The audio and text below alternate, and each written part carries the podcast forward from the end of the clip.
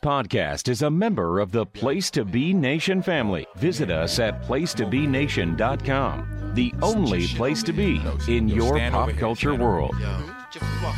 Place to be, nah, dude. Come over here. This where it's at. Yo, yo, yo, yo. Place to be is on my side, dude. Cause you don't wanna be the target when I fly the coop.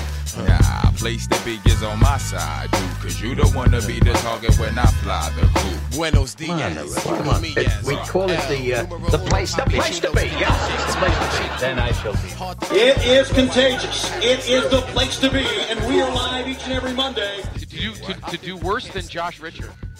Place to Be Nation proudly presents a powerful pair of pro wrestling pundits. It's JT Rosero and Scott Criscuolo, and this is the Place to money, Be heroes, podcast. private jets, polish,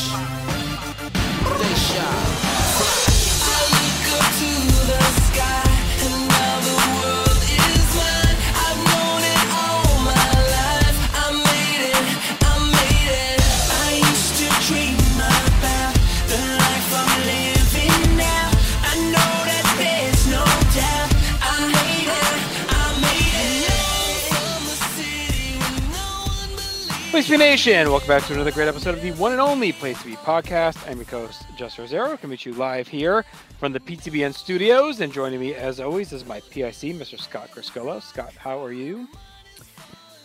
Hello, JR. Good evening, my PIC, and uh, good evening, or morning, or afternoon to all of you, the PTB Wrestling Network family and friends. Welcome to episode 639 of the longest running, nonstop, episodic motherfucking gold standard. And it is the gold standard.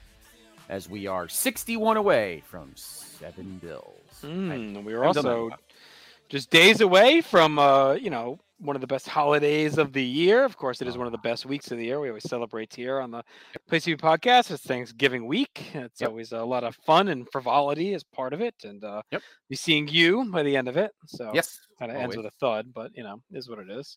Well, you got the motto too, so. Oh yeah, oh, God, such a misery.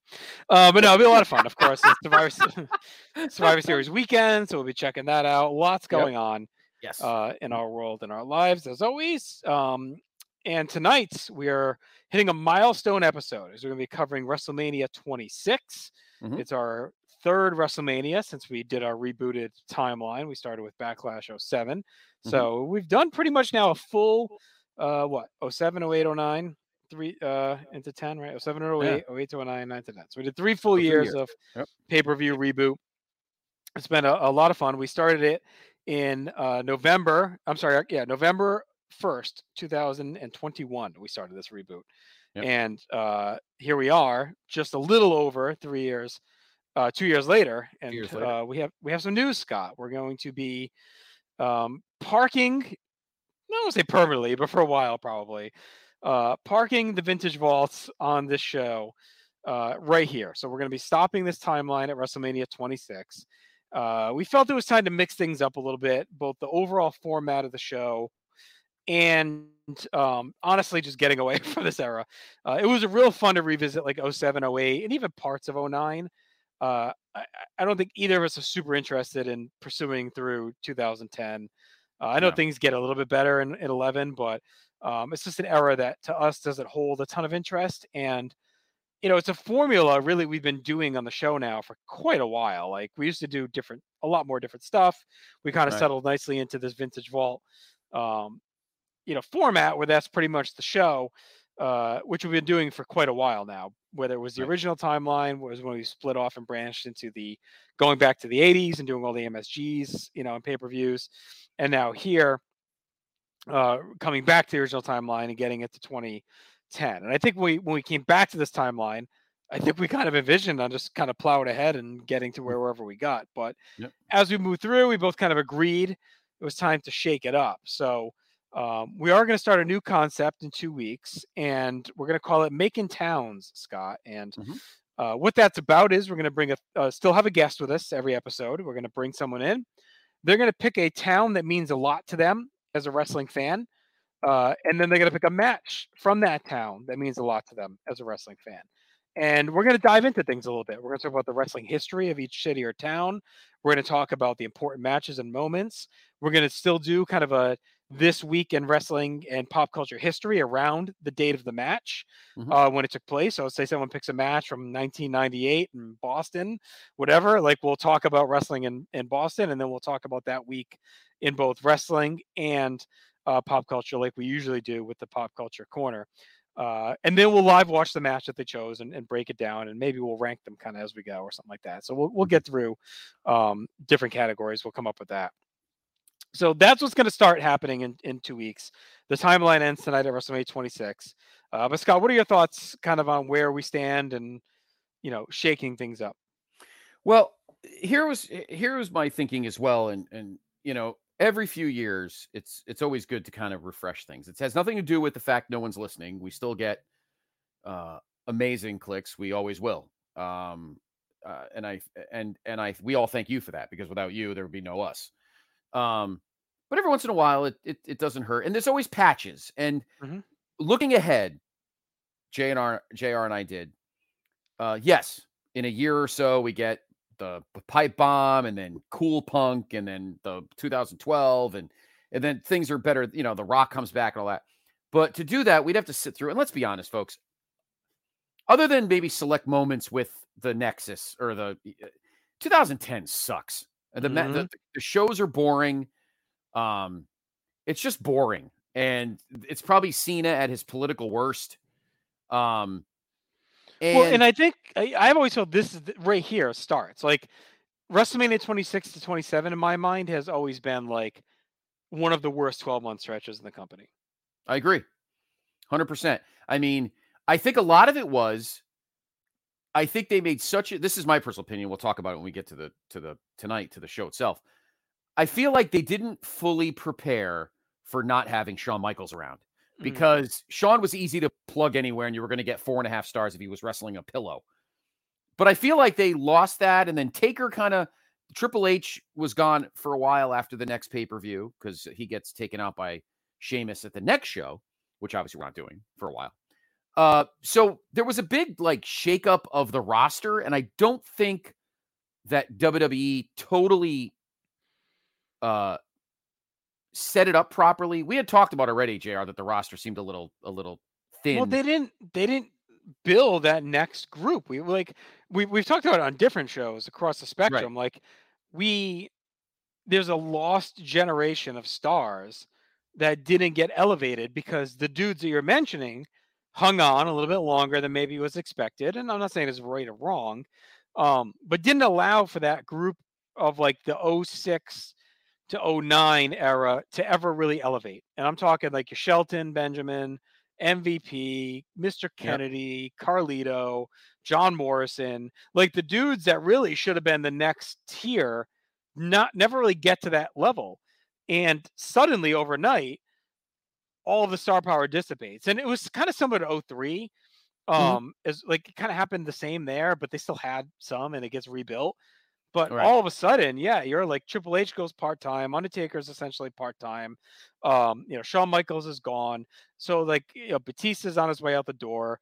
Yeah. So it's like, yeah, suddenly they're losing a lot of star power on these cards, and you're without a replenishing of that star power. Right, exactly. And um, you know, they try to do the, the the worst part was with the Nexus is they try to do uh, like them as like holding Cena hostage and the whole thing with Orton at the back end of the year, but they were already emasculated by then, so they were kind of useless. It wasn't until the pipe bomb that that the product. And the thing is, I don't think Wrestle tw- WrestleMania 27 is a terrible show, Right. but um but it it it it, ran flat and it wasn't really until Punk's pipe bomb that that Mm. that they kind of pulled the ripcord. So on a side note, on a separate second reason for this is for years, and JR knows this, I've talked about it a lot. I always wanted to do a podcast where we talk about the best either venue or city in the I mean, we could say the world, but we'll say continental US anyway, because we want to count Canada. Uh in wrestling history, whether it's MSG or Mhm. New York in general with Nassau and the Meadowlands, Boston, Toronto, Baltimore, you know, Dallas or whatever.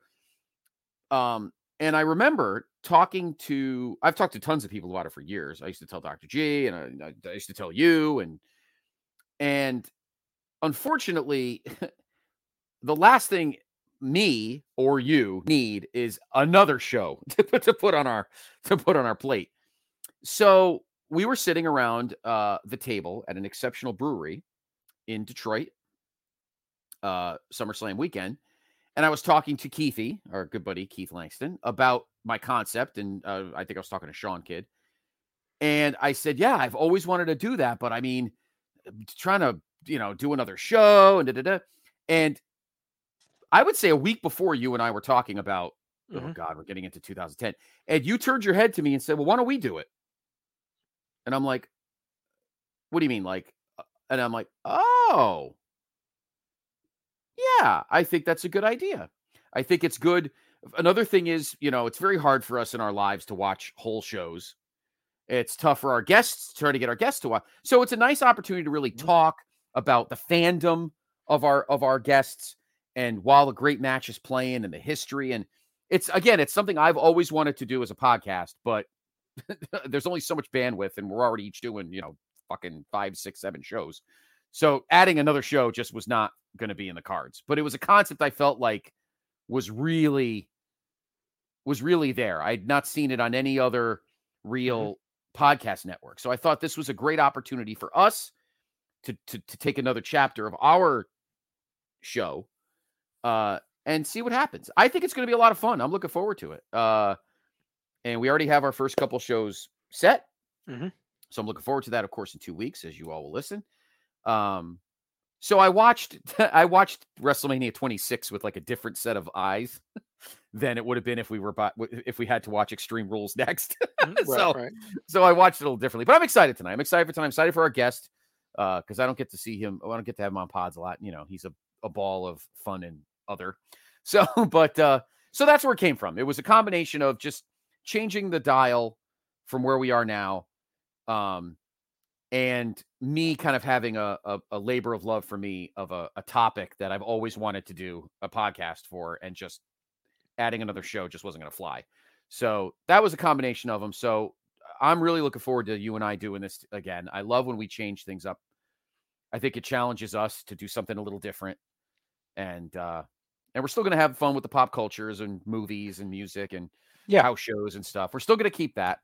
So it's gonna be a lot of fun. I'm funny really enough, this always seems to be the time of the year because it was November of 2016 that we switched from you know off the original timeline back to the 80s. Yep. Then it was November of 21 that we went back to the timeline. Yep. And then November of 23 we are uh, switching up formats again. It's one of So, our favorite months of the year, you and I. I guess we so. Yeah, it's fitting. Yeah, it's always great. So So anyway, if you have thoughts, suggestions, etc., let us know. Like, hopefully everyone's excited about this change. I think it'll be it's our first real dramatic format change in a long time because while we jumped timelines, you know, we still pretty much had the format the same. So it's going to be something brand new for the first time and I, I would say, you know, five, six years, maybe no, probably longer than that, eight, eight years, maybe. Like it's been a while since we've kind of not done just like vintage vaults. So Yeah, well, I mean, when we when we used to do headline shows, but then we spun Mm-hmm. off with you know you we did Kevin Kelly, and then we did main event, and then close lines I mean, headline. it might have been like since 2015, really. But we used to do other stuff like roundtables and different things. Like, Yep. but I think it was it was probably in that 15, 2015, 16 range where we kind of went full vault. So, Yep. Um, all right. So that all said, uh, be sure to tune in uh, in two weeks. But we still have a full episode ahead of us tonight. Uh, Yes. One thing though we are going to do differently tonight is uh, we are not going to turn back the clock and go into um, the vintage uh, wrestling report. We're not going to have Herb tonight uh, or the pop culture corner because we're doing WrestleMania. It's a large card. We got a lot to cover and get through. So we just kind of want to focus on WrestleMania 26 itself tonight. Right. When we kick off the new format in two weeks, we will bring all that other stuff back. It's going to be part of it um, in detail. So more to come on that. But tonight we're going to focus solely on WrestleMania 26. And to do that, we're going to bring in uh, someone that was actually there in Phoenix on that night.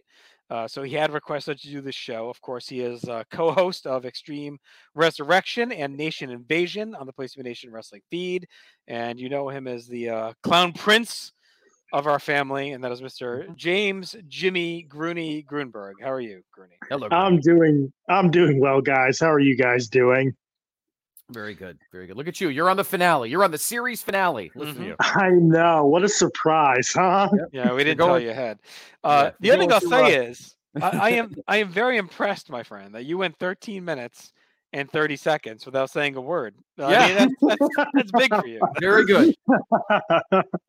well, thank good. you. Yep. Very good. That's a win. That's a personal record, I'm sure. That's a personal record. uh, all right, Grueny. So, as a, a gentleman, as we all know, grew up in New Fairfield, Connecticut. Everyone knows your backstory. backstory. Uh, how did a young boy like you end up in Phoenix, Arizona, uh, on this night for WrestleMania?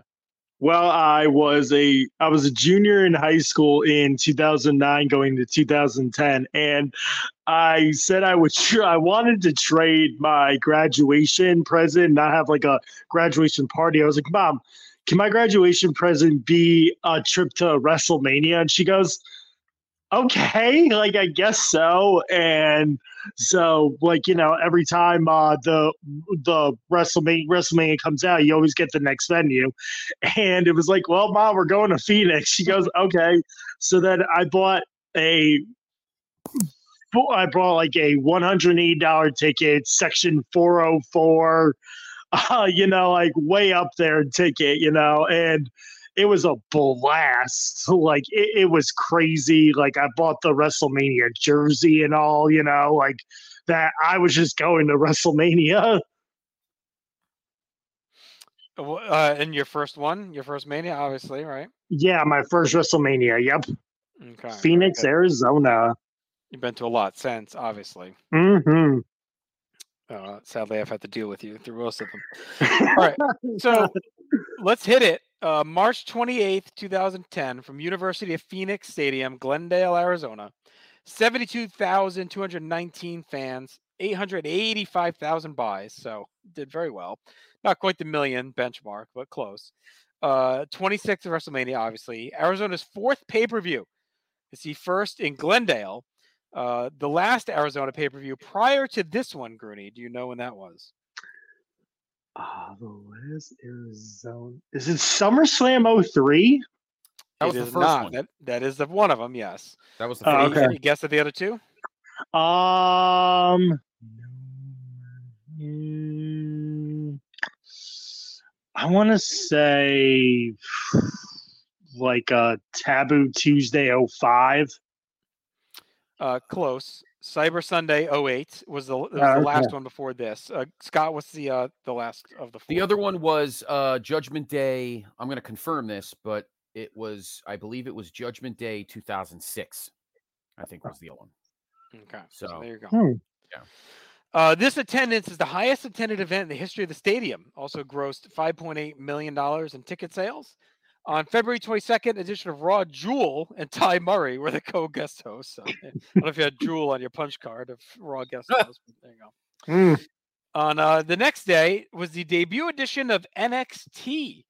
It's crazy, uh, Scott, that like on this timeline, right. we're bailing out in early 2010, and NXT is debuting as a thing. Like it's kind of I know. It is Um, crazy.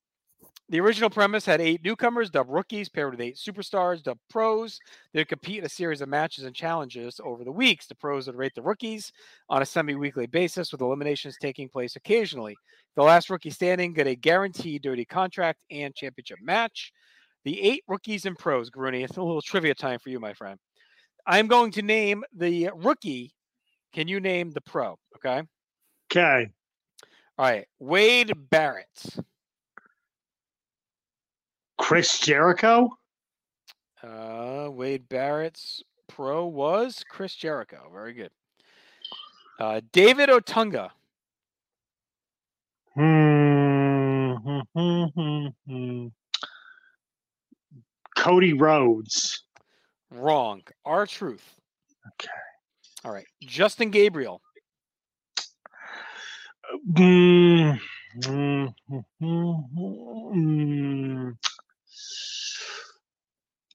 No, no, don't know it. Matt Hardy. Uh, Heath Slater.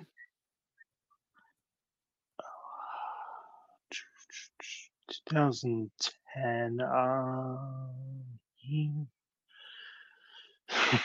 um, hmm, Shelton Benjamin. No, it was Christian. Hmm. I'm going to give you a layup just to make you feel good. Daniel Bryan.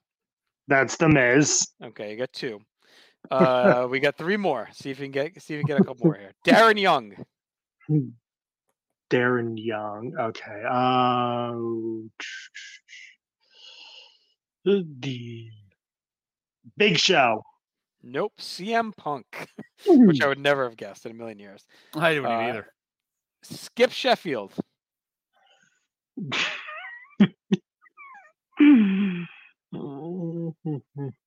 um, Jack Swagger. William Regal. And your last Oh, one yeah. is Michael Tarver, and it is no one that you've mentioned so far. So there's a hint for you. MVP. No, it's Carlito. Mm. So you get two out of eight. Not not great, but I don't know if I would have done any better, honestly. All right. On uh, February 26th, Gregory Helms, uh, Maria Kanellis, Scott, oh, well, future Maria Kanellis. Uh, no, Maria Kanellis, yes. Future Maria Bennett, I guess. I don't know. Or Yep. Kanellis. Uh, Scott Armstrong and Paul Burchill were released. And the next, uh, two days later, Charlie Haas was released. So he had quite the run, Charlie Haas. Uh, So some veterans there uh, out the door. On uh, March 1st, Raw, Cheech and Chong were the guest hosts. Three days later, on March 4th, Angelo Poffo passed away at age 84. And two days later after that, Anthony Arme- I mean Aurelio Tony Nero passed away at age 85. On the March 8th Raw, Criss Angel, Mind Freak, was the guest host. On March 11th, Jerry Valiant passed away at 68. A lot of deaths in March of 2010. Thankfully, all Mm. older, older guys, not anyone young. Uh, on March 14th, House Show at the Cow Palace was the first in five years at that location. The next day on Raw, Stone Cold Steve Austin was the guest host. The theme was a WrestleMania Rewind and featured several WrestleMania rematches. Uh, the March 19th house show in El Paso was the first in that town in four years. Another death on March 20th, Barrel, uh, Baron Mikel Scicluna passed away from liver cancer at age 80. On March 22nd, Raw, Pete Rose came back as a guest host. And on March 27th, we had the Hall of Fame ceremony took place prior to WrestleMania. Ted DiBiase, Stu Hart, eh, Antonio Inoki, Mad Dog Vachon, Bob Uecker, Wendi Richter, and Gorgeous George were inducted. Now, Grueny, did you go to the uh, Hall of Fame? I did not. I arrived on the uh, night of the Hall of Fame. Okay, got it. All right, we had one pre-show, which is the annual Battle Royal, won by Yoshi Tatsu as the 26-man Battle Royal, eliminating Zack Ryder. The participants were Primo, Slam Master J, Caylen Croft, which I do not believe is a real wrestler. I will never believe that, but I still that name. Trent Barreta, Chavo Guerrero, Mark Henry, Great Khali, Luke Gallows, JTG, Chris Masters, Tyson Kidd, David H. Smith, Vladimir Kozlov, Kung Funaki, Goldust, Shad Gaspard, William Regal, Tyler Reks, Santino Marella, Jimmy Wang Yang, Vance Archer, Carlito Finley, Mike Knox, and the aforementioned Zack Ryder. So there's your pre-show. We then head into the actual arena as Justin Roberts welcomes us in. I thought the set and the crowd looked uh, pretty amazing in Phoenix. It's a really Yeah. good-looking Mania. Uh, we get a flyover. Fantasia sings "America the Beautiful." Then we get a pretty basic opening video package, just kind of fa- focused on the importance of WrestleMania. Michael Cole welcomes us into the show to get us going, and he'll be on commentary all night along with Jerry Lawler and Matt Striker. So no rotating. We have a static booth for the show itself, and that brings us right into our opening match, which features John Morrison and R Truth challenging Show Miz, the Big Show, and the Miz for the unified tag team titles. Scott, how did Morrison and Truth come together to get this tag title match? All right. Well, on the uh, March 5th SmackDown, uh, Morrison and Truth defeated the Hart Dynasty and Crime Time in a triple threat match to earn a title shot here. On the March 8th Raw, Show Miz cut a promo on Morrison and Truth. Compare- this is sad. Comparing them to the Allied Powers because of how boring they were. That's terrible. Uh, and Morrison and Truth interrupted, which led to an impromptu match that ended in a no contest when Morrison and Truth left Show Miz laid out. On the 3 9 episode of NXT, Truth and Otunga, David Otunga defeated Miz and Daniel Bryan in a tag match. On the 312 SmackDown, Show Miz cut a promo on Morrison and Truth saying they had no chance at WrestleMania and Truth would defeat The Miz while Show defeated Morrison in singles matches. On the 322 Raw, Morrison defeated Miz in a singles match. And on the 326 SmackDown, Morrison and Truth cut a promo, knocking Show's record at WrestleMania, and that Show Miz had no chemistry, and Show would defeat Truth in a match only for Morrison and Truth to lay Show Miz out. Poor Allied Powers. They did have an amazing mashup theme though, so yes, he did. All right, let's get into the match. R Truth is out, wrapping us, uh, wrapping himself down to the ring. Very random tag title match here. I guess you do have the Miz versus Morrison aspect, and I'm I'm fine with Truth getting the title shot as well in a big slot of Mania. Morrison heads out next, followed by the tag champs. A new mashup theme. Speaking of mashups, Miz has come a long way. Uh, Cole tells the studio is live in Romania for the first time ever tonight. Miz and Morrison start. Morrison gets a leg lariat for two. Truth comes off the top of the leg drop for two, follows with a side kick, but Miz falls into the corner and tags Show. Truth goes right at Show, but Show catches him on a body block, hits a fall away slam.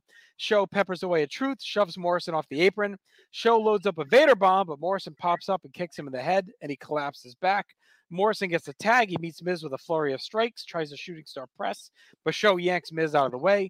Truth tries a plancha, but Show catches him and throws him into the post. Miz controls Morrison for a moment, but Mor- uh, Morrison knocks Miz back with a kick. Show gets a blind tag, crunches Morrison with a knockout punch as he's trying a springboard and covers for the win. Uh, I thought it was a fine opener, but not a lot of time. I think like three and a half minutes on a loaded card. So they really cruised into the finish. Um, obviously not a, not a surprise that they didn't lose the title. Show Miz, uh, very anticlimactic finish. Not a classic WrestleMania tag by any means. Uh, I thought Miz and Show looked good. They raised their profiles, so I went two and a half stars, Scott. But um, I don't know. We could talk about ways to fix this card, but I, I don't. I don't know if it should even had more time, but it's just a very random way to open Mania with like a three minute tag title match that ends out of nowhere. Yeah, it kind of reminds me of uh I guess it was four years earlier when I don't know, was it was was it Kane and Big Show opened against Masters and Carlito? Was that the first match? No, the first match I think was Money in the Bank. It was one of the first couple of matches. Um obviously we all know how Vince feels about tag team wrestling, so it doesn't totally surprise me. I think they just wanted to give Miz, I just want to give these guys a you know a, a, a visual. Um because a lot of stuff later in the show is going to take up a fuck ton of time. So they probably really just didn't have enough time to give them, you know, what they needed. 320 is not much, or 330, whatever it was. Match is fine. Show Miz is a fun little team, so I had no problem with it, Grueny. Um, uh, so I gave it two stars. Uh, was was the crowd? I mean, it seemed like everybody was there, but did it still seem like people were filing in even as this match was going on? Uh no, it did seem like everyone was like in in their seats. Like Okay. I was definitely in my seat. Like I, actually, I was in my seat around the uh the end of the uh, battle royal too. So Okay. Um, so, what are your thoughts on the match? um, I gave this match up a star and three quarters. So I'm like right there with you, Scott. Um, big. It just seemed like big. It was short, but like it just seemed like like Big Show mostly dominated. Uh, uh, Morrison and R Truth. Uh, Morrison did have some good kicks, but again, it's like all big show, and then out of nowhere comes the knockout punch, and then uh, you know that's the that's the end. So I gave it a star and three quarters. All right, we get a recap video of the WWE week in Phoenix, and then get to our next match, which is the long-awaited explosion of legacy as Randy Orton takes on Ted DiBiase Jr. and Cody Rhodes. Scott, what has been the final home stretch for this long-running angle? Right. Um, all right. Well, on the 222 Raw, Orton and Rhodes talked about the night before uh, at Elimination Chamber, and Orton blamed himself for not being the leader he should be. And as he left, DiBiase would come in and tell Rhodes the plan was still on. That night, Legacy lost a six man uh, tag to Kofi Kingston, Evan Bourne, and Yoshitatsu. And Orton would attack Rhodes and DiBiase after the match, effectively ending the Legacy uh, faction. On the 3 1 Raw, Orton defeated DiBiase by DQ and Rhodes interfered and they attacked Orton, who fought them off. On the 3 8 Raw, Rhodes and DiBiase defeated Orton in a handicap match and then laid him out. On the 315 Raw, this match was announced as Rhodes and DiBiase attacked Orton during his match with Triple H. And on the 322 Raw, Rhodes and DiBiase cut a promo saying they would have been superstars regardless of Orton's help. and Orton would respect them after WrestleMania, and they would team with Sheamus to defeat Orton and Triple H in a handicap match. Match of respect. Legacy has exploded. It's time for our big blow off. Not exactly the marquee WrestleMania match for Orton uh, you would expect after the year he's had. Yes. But on the other hand, this angle needed a big ending. So, I mean, it's not the worst way to go about it. It's been a dominant angle. I think just because it's DiBiase Rhodes maybe doesn't feel big time, but like this is a faction that's main evented shows and, you know, had the hot feud with DX. So, like, they've been a huge part of WTV for the last year or so. So, um, not the worst way, I guess. Go more than a year, really, almost two years. Mm-hmm. Uh, DiBiase's out first, quickly followed by Cody. A big pop for Orton as he stalks out. Cole notes essentially this could be a handicap match, and Cody and Ted do seem unified as we get going. Orton fights them both off. The crowd is into it. Works over Ted, knocks Cody outside. Ted comes back with a drop kick. Him and Cody swarm, assault Orton to booze. The double team attack continues. It's a very strike filled. The crowd tried to rally Orton. Orton tries to come back with some kicks and punches, but Ted hits a clothesline to end that. Cody and Ted use their usual methodical pace as the plan unfolds, a hallmark of their 09 work. Ted goes for a cover, and Cody breaks it up and knocks Ted outside as they start to spiral. Cody snaps Orton down with an Alabama slam, but Ted makes a save. Ted and Cody start to brawl, but they stop and regroup as Orton recovers. Orton runs through both guys, hitting a pair of snap power slams as the crowd is revving up. Ted flops outside as Orton hits a backbreaker and loads an RKO, but DiBiase yanks him out. Cody tries a plancha, but Orton dodges it and he flies into Ted. Orton drags both guys inside, spikes them both with hanging DDTs to a pop. He sets up the RKO on Cody, but he stops and reconsiders, just kind of stares at his little protege. Orton then looks to the crowd and decides he's going to punt Cody instead. Ted sneaks in and tries the Dream Street, but Orton counters into an RKO and covers to win. So actually, this is pretty fun. The crowd is all in on Orton. I mean, he's organically turned. Uh, Ted and Cody showed well for a big WrestleMania match. They kept chugging Orton on fire, the selling and the snap offense, and a very good finish too, with Orton killing his own creation with a decisive win. We'll see where he goes next and how the young guys reset and grow. Grueny, but I actually went three and a quarter. I, I thought this was a pretty good match. Uh, yeah, I went uh two and three quarters. I did like this I did like this match a lot. Like, you know, nice double team maneuvers by Rhodes and DiBiase. And then that awesome double DDT by by Orton, and then he does like the uh, RKO, and he's almost about to like punt Cody's head off. What I think is a, what I thought, um, I don't remember because I thought it was a handicap match to begin with, is that it's a triple threat match, and I'm like, well, if they're just gonna double team, why not just why couldn't you just have made it a handicap mm-hmm. match? Like I didn't understand why this was a triple threat well, match. Cody, That's the one thing. Cody and DiBiase were kind of on off anyway through all the, all the build, like. They kept kind of trying to sell the other one out and hang the other one out to dry. So I think they were trying to build like the group is dead. They may work together for a common goal, but they're also really not on the same page anymore. Uh, okay, yeah. So yeah, but two and a, two and three quarters for me. Uh, I give this three stars. Um, I applaud Orton. I mean, we've we've lauded him, JR all through 2009. How amazing he was mm-hmm. in the ring, and and I just feel, you know, this was a this was a good spot for him. This card is weird because a lot of the big players are here, but a lot of the two title matches took up four guys, and then you had the other stuff with Bret, which we'll get to, and then the main event. So you had these, you had like the Triple H's and the Ortons. You're like, where, where the hell these guys go? Um, but I think this was a good spot for Orton, you know, because number one, the crowd's kind of he kind of organically, and I remember being big into him in 2010 because I felt like he was organically turning huge babyface out of nowhere. Um, like his finisher, RKO out of nowhere. Uh, I like DiBiase and and Rhodes, but I and I'm not just saying this now. It's not like I'm not saying hindsight's 2020 or anything like that, but I felt like Cody actually just looked like seemed like the bigger star. I don't know why. Um, even I don't know. It, maybe it's just I'm trying not to think that it's because of now, but he just seemed like the bigger star than than Ted. But uh Orton is just crazy over, and I mean he's a needed baby face. I feel like uh throughout uh this year, and he get he'll he'll be needed a lot. So I think it worked out in terms of the creative that that he kind of flipped pretty much based on the crowd. I don't know if that's what they were meant to do, but it, if they did, it worked. If they didn't, well, kind of like Stone Cold in 97, you know, it just kind of happened. I felt like he was going to get that kind of push, like Orton was going to be this mega face. Mm-hmm. Uh, just like, you know, I don't know. I just had a good feeling about it. So I have no problem with the match. It was a lot of fun. And again, in a weird card where there was a lot of, there was not many spots for the, the heavy hitters. I thought this was perfectly good. Yeah, no, I mean it was, and we, we've covered all the reasons why. And I, I think Cody felt like the biggest star, even though at this point you you look at the two of them, you think Ted has the look more for WWE than Cody. Um, he's a little bit more built, a little bit taller. Right. Yep. But Cody obviously had um no, they both had a pedigree, but I don't know. Cody has been presented more of like the lead of the team for sure. Right.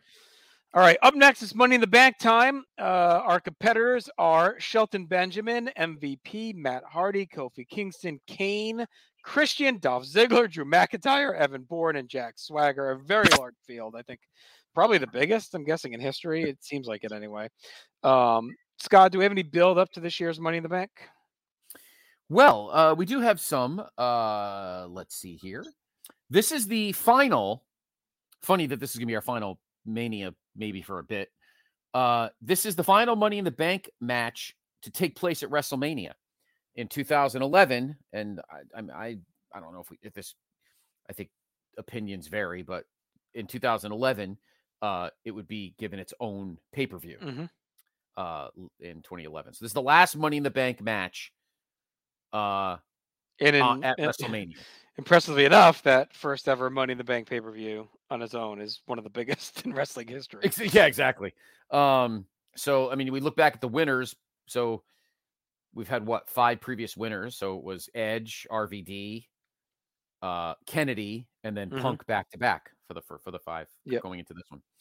Uh, this is actually Shelton ben- Benjamin's last WWE pay per view for seven years. Wow. He does not come back until 2017. Uh, on the 220 on the uh, 222 Raw, Christian defeated Carlito to be the first to qualify. As it was announced that uh, they would expand the uh, field and there would be 10 participants in this Money in the Bank. Usually, I think the first one was six, then the couple had eight. This one has 10. Mhm. Yep. On the 226 SmackDown, Ziggler defeated John Morrison in R Truth in a Triple Threat. Kane defeated McIntyre, and Benjamin defeated uh, CM Punk actually to qualify. On the 3 1 Raw, uh, Swagger defeated Santino Marella, and MVP defeated Zack Ryder to qualify. On the 3 5 SmackDown, McIntyre was granted a second chance to qualify by Vince McMahon, only to lose again, this time to Matt Hardy. On the 3 8 Raw, Bourne, uh, Dr. Bourne defeated William Regal to qualify. On the 312 SmackDown, McIntyre was granted a third chance to qualify by Vince, and he was handed some jobber uh, to finally qualify. On the 319 SmackDown, Ziggler and Swagger defeated Hardy and MVP in a tag. On the 322 Raw, Kingston defeated Vladimir Kozlov to be the final qualifying participant. On the 326 SmackDown, Hardy, Benjamin, Kane, McIntyre, and Ziggler defeated the five heels, Kingston, and or the five. Uh, well, I guess it was a mix. Kingston, MVP, Swagger, Bourne, and Christian in a 10 man tag. And after the match, McIntyre pulled out a ladder, climbed up as he pointed at the briefcase, only for the other nine men to tip him over and slam the ladder on top of him. I have a lot to talk about on that, but um, so fucking Drew McIntyre, poor bastard. All right, here we go. Annual Money in the Bank time. Uh, pretty fun field, like we've outlined, a mix of young, high flying stars, established veterans. We get the uh, Money in the Bank staple in Shelton. It's also one of the biggest fields, like we said, and no clear favorite. Uh, Cole tells us every time a Money in the Bank winner has cashed in, the title has changed. We start with a big brawl. The ring quickly clears out with fighting. On the floor, the big ladder is quickly in the ring as Hardy hits a twist of fate on Drew. MVP follows it with a Yakuza kick. We get a scrum to climb the ladder, but everyone battles and yanks each other off. Kane chokeslams Bourne over the off, over the top into the crowd on into a crowd on the floor. Kofi knocks Hardy and Swagger off the ladder. We keep moving at a quick pace. Christian ends up alone on the ladder, but Dolph comes in and takes him down with a zigzag. Uh, he tries to scale, but MVP makes a save. Ladders and bodies are flying all around as we rotate through the control. Kane catches Kofi on a springboard, power bombs him on the ladder. Swagger cleans house of the ladder, but Bourne flies into him to slow him down. Christian and Hardy battle batter Swagger with ladders and pin him between them. and the scale along with Bourne too. Swagger escapes and cuts them off. Bourne kicks Christian down and follows with a big airborne. Bourne scales again, but Hardy meets him and hip tosses him to the mat in a kind of a rough looking bump. Swagger blocks Hardy and sends him crashing through a ladder bridge. MVP and Shelton scale up next, ending with both flopping out to the floor. Kane and Dolph are in the ring, but Kane tips him off the ladder. Kane then choke slams Dolph on the ladder and batters him with it. Kofi takes out Kane, uses a broken ladder as stilts and climbs it, which is an insane spot. Drew then stops him. He takes a hard bump to the floor. Hardy stops Drew, crotches him, then gets close as Christian stops him at the last second. Kane meets him up top, but he gets sent packing. Hardy and Christian slug it out until Christian hits a reverse DDT to the mat.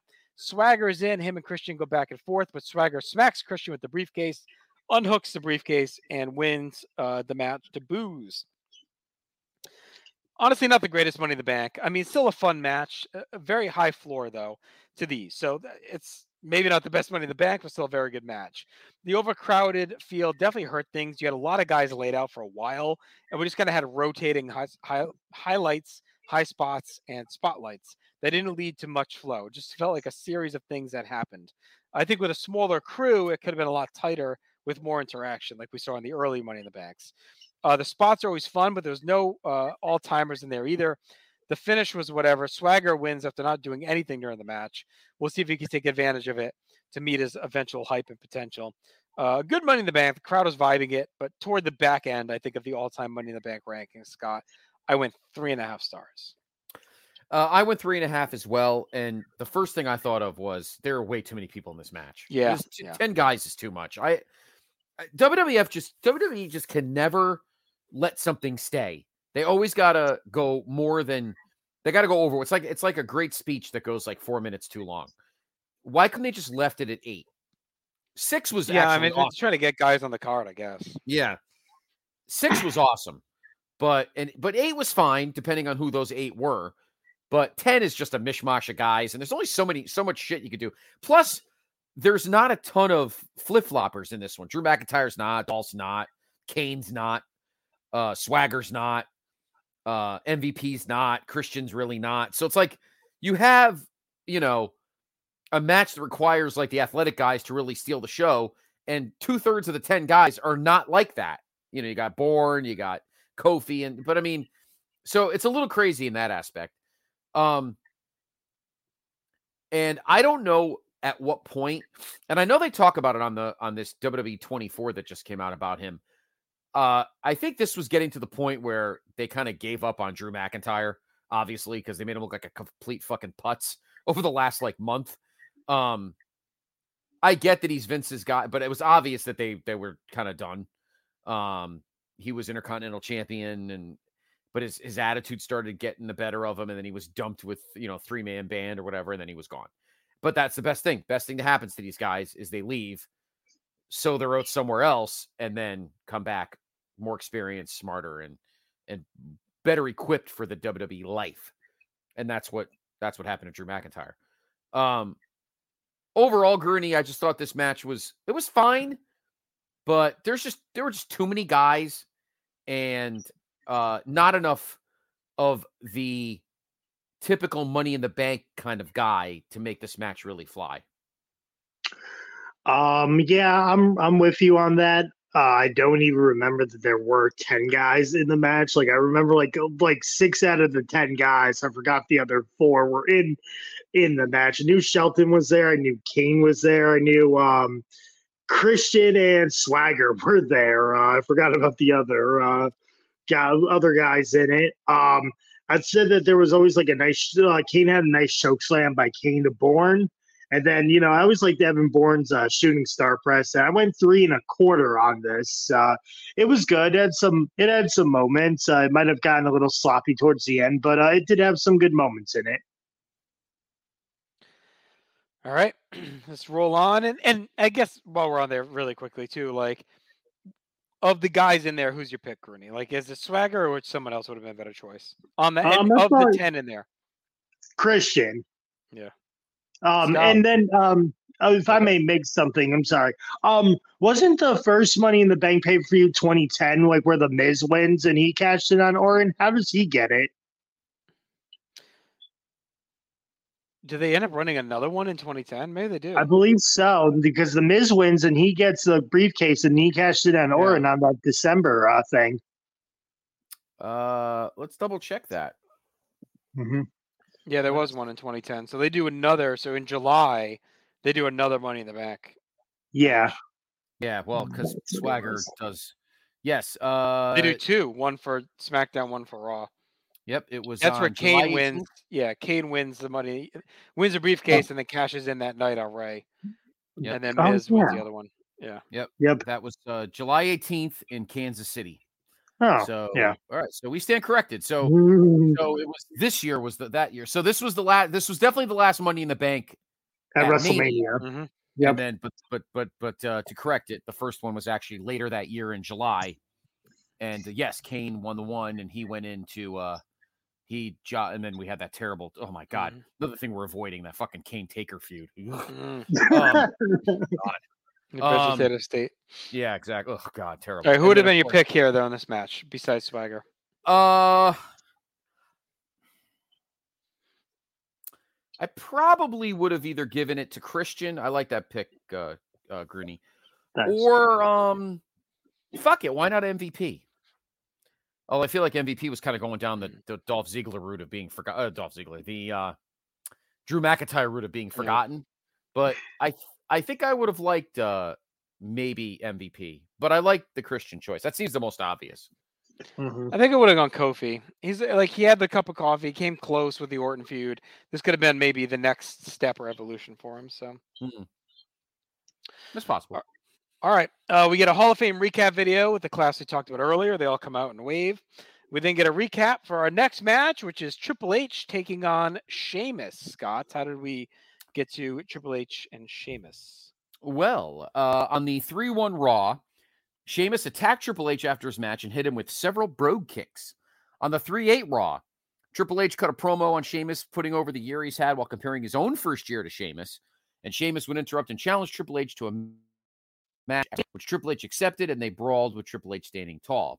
The following week on 315, Triple H defeated Randy Orton by DQ, and Cody Rhodes and Ted DiBiase got involved, with Triple H helping Orton but then Sheamus would attack Triple H and lay him out.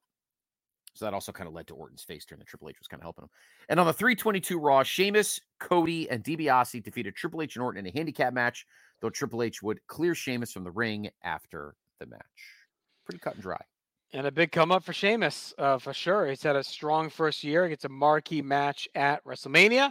Good to see Hunter out of the WrestleMania title picture as well. Mix it up a bit. Sheamus talks out confidently, followed by the usual big Triple H entrance show to a pop. Cole talks about the importance of this match for Sheamus as they lock up. Hunter slaps him, hammers away. Sheamus tries to escape and regroup. Hunter runs through some offense, takes out the leg, hooks to figure four. Sheamus throws Hunter to the floor to reset. Sheamus works the back and then pummels Hunter with hard knees and stomps. The crowd works to rally Hunter, but Sheamus keeps him grounded. Now he turns to pummel the head. Sheamus cranks a chin lock, but Hunter breaks and hits a DDT. We get a slugfest into a Hunter facebreaker for two. Sheamus blocks a pedigree, but Hunter gets a neck breaker for two. We then get a quick flurry of counters, but Sheamus blocks another pedigree, gets two at a brogue kick. Hunter comes back on a spine buster for two, and then fends Sheamus off after a pump kick and gets the pedigree for the win. And that's that, which I thought was a pretty simple power match. It was basic. Uh, it was worked fine. Sheamus takes the hard fought loss, but you knew Hunter was not losing this match at Mania. Uh, and this was good enough to fill a spot on the card, keep the crowd engaged, keep him off the world title for a bit, and let him fight his buddy. So uh, I, I thought this was perfectly fine WrestleMania mid card match. I went three and a quarter, Grueny. I went three stars. This was a very great match. Um, up until uh, to to this point, um, I, was sort of getting into like WrestleMania. Like I, I enjoyed the show, but this was a match where I was like, you know what? I just want to see Triple H here. Like I always love seeing Triple H wrestle, and I was like, you know what? This one's going to be like a really great match. And uh, I went three stars on it for them to let Sheamus counter the pedigree twice. You thought that Triple H was in trouble, but uh, he kicks out of the brogue kick and uh, you know he nails the pedigree. So I went three stars on it. Uh, I gave this three stars too. Um, again, similar similar to the Orton match, like you said. Uh, like you said, uh, uh, uh, JR Another spot for uh, uh, for a, a main event guy that not in the title picture Mhm. like Orton to give him something to do. Fun match, hard hitting. You could tell that Triple H likes Sheamus. He's a Sheamus guy, Sheamus guy for the next decade uh, and longer. Um, yeah, just a simple, fun, uh, you know, stiff fight. Perfectly good for the card. Triple H kind of, you know, settled into the middle, uh, like Orton. And uh the following month, uh Sheamus actually takes Triple H out, and I think we don't see him again. I think he's gone for like the rest of the year, I think. Right? I think he is. I don't think we see him again till February. Yeah, till he challenges Taker at 27. There you go. So he pretty much takes their whole year off. Crazy. Best part right? of 2010. He had a great 20, he had a great 2009, but No, he's no, he's been fine. Honestly, he's been fine since he. Yeah. He's been fine since he came back from the quad injury. like he's he's been okay all through 08 and 09. Like I, I have this may be the most tolerable stretch of his career, uh, is during this time. I mean the the DX stuff was okay. It was you know a little long in the tooth, but better than 06 DX by far. yeah. No, I agree. All right. All right. Let's uh, keep rolling on here. As we get a video recap for our next match, we waste no time to get right to it. And this is probably one of the best well built matches on the card. Is one that everyone was really excited for. I remember going into it. Excuse me. And that is Rey Mysterio taking on CM Punk, Scott. How do we get to this one? Well, uh, sir, uh, if Punk wins the match, then Rey must join the Straight Edge Society. On the 226 SmackDown, uh, Mysterio would cost Punk his Money in the Bank uh, qualifying match. On the 3 5 SmackDown, Punk cut a promo on Mysterio saying uh, uh, that uh, calling him a neglectful parent and not a superhero. And Mysterio would defeat Luke Gallows in a match, and Punk attacked him after the match, only for Mysterio to escape. On the 312 SmackDown, Mysterio brought his family out to celebrate. Still, still weird at this point now, seeing you know Dominik in his like weird puberty phase. Uh, but the uh, society and for it was celebrate his daughter Angie's ninth birthday. But the SES would interrupt. Punk challenged Mysterio to a match at WrestleMania and called Mysterio a coward. He slapped Mysterio in the face, and Mysterio would take his family to the back as Punk finished singing "Happy Birthday" to Angie, which is pretty funny. And later that night, Mysterio would attack Punk until officials held him back. That was a very famous segment of Raw or of, of TV with the creepy happy birthday singing and Yeah. stalking. That was like really, really infamous. It was infamous, yes. Uh, and on the 319 SmackDown, Mysterio cut a promo on Punk saying he crossed the line and accepted his challenge. He demanded a street fight. And Punk would come out and said Mysterio was upset that Punk exposed him as a coward last week. He said that he saw potential in Mysterio and wanted to save him so he could be a better father. And he would have Mysterio face Gallows in a match where if Mysterio won, the match would be a street fight. Though if Gallows won, the match would be a normal match with the stipulation being Mysterio would join the uh, Straight Edge Society if Punk won.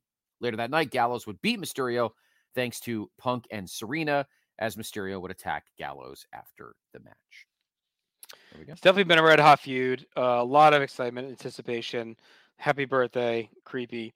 Uh, Punk and the Straight Society stalking the family, trying to close the deal and force Rey into the society tonight. He stalks out with Gallows and Serena, rips on the fans as usual. Rey is out, laser focus. He has Avatar cosplay on. Every Mania, of course, he wears something. Uh, Punk uses a Gallows distraction to attack from behind. He pounds Rey, targeting the head and upper body. Serena chokes Rey as he's in the tree of woe, but Punk misses a sliding dropkick and bangs into the post. Rey comes off the apron. Punk catches him, slaps him into the steps. Punk continues to club the head. He goes to a chin lock, but Rey works free, gets a seated senton. Punk counters with a springboard crossbody with a power slam for two. We get a flurry of counters and a Punk near fall after a hard kick to the head. Rey fights up and gets a springboard DDT for two, but Punk blocks a 619. Rey dodges a go to sleep and tries a springboard moonsault, but Punk catches him on his shoulders. Rey blocks another go to sleep. He kicks Punk down, but comes up empty on a frog splash. Rey recovers. He knocks Gallows outside. It's a 619 and splash on Punk for the clean win. Uh, Scott, this was a fun match, but I thought it was a little disappointing given the talent and the build. It came short of all the you know Rey's classic stuff with Jericho in 09.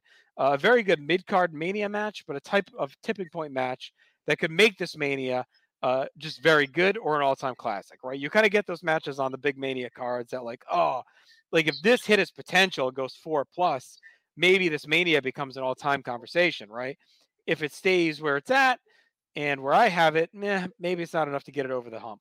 So Rey wins. We'll see if the feud ends or it keeps going. The chemistry was smooth and well executed. I went three and a half stars. I went three and a half as well. Uh, I thought the match was fine. Uh, it could have been better. Um, I love Punk in the straight edge role, and and you know, he like but one thing about Punk, he he really will go all in on a thing, and and you know the whole long hair, and I mean he literally was supposed to look like Jesus, and mm-hmm. he's pretty close to it.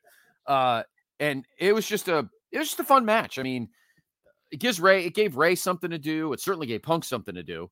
Um, it was a, I think the match I think this card just seems so interesting because there's so many top heavy guys that you wonder where all these guys are going to go. So I feel like the feuds were fine, the builds were fine. This is the first case though, JR, like you said earlier, where the build was great and the execution may have lacked a little. And uh uh so I think this was the case too. Um the build was awesome, but the uh the execution might have fallen just a little short, Grueny.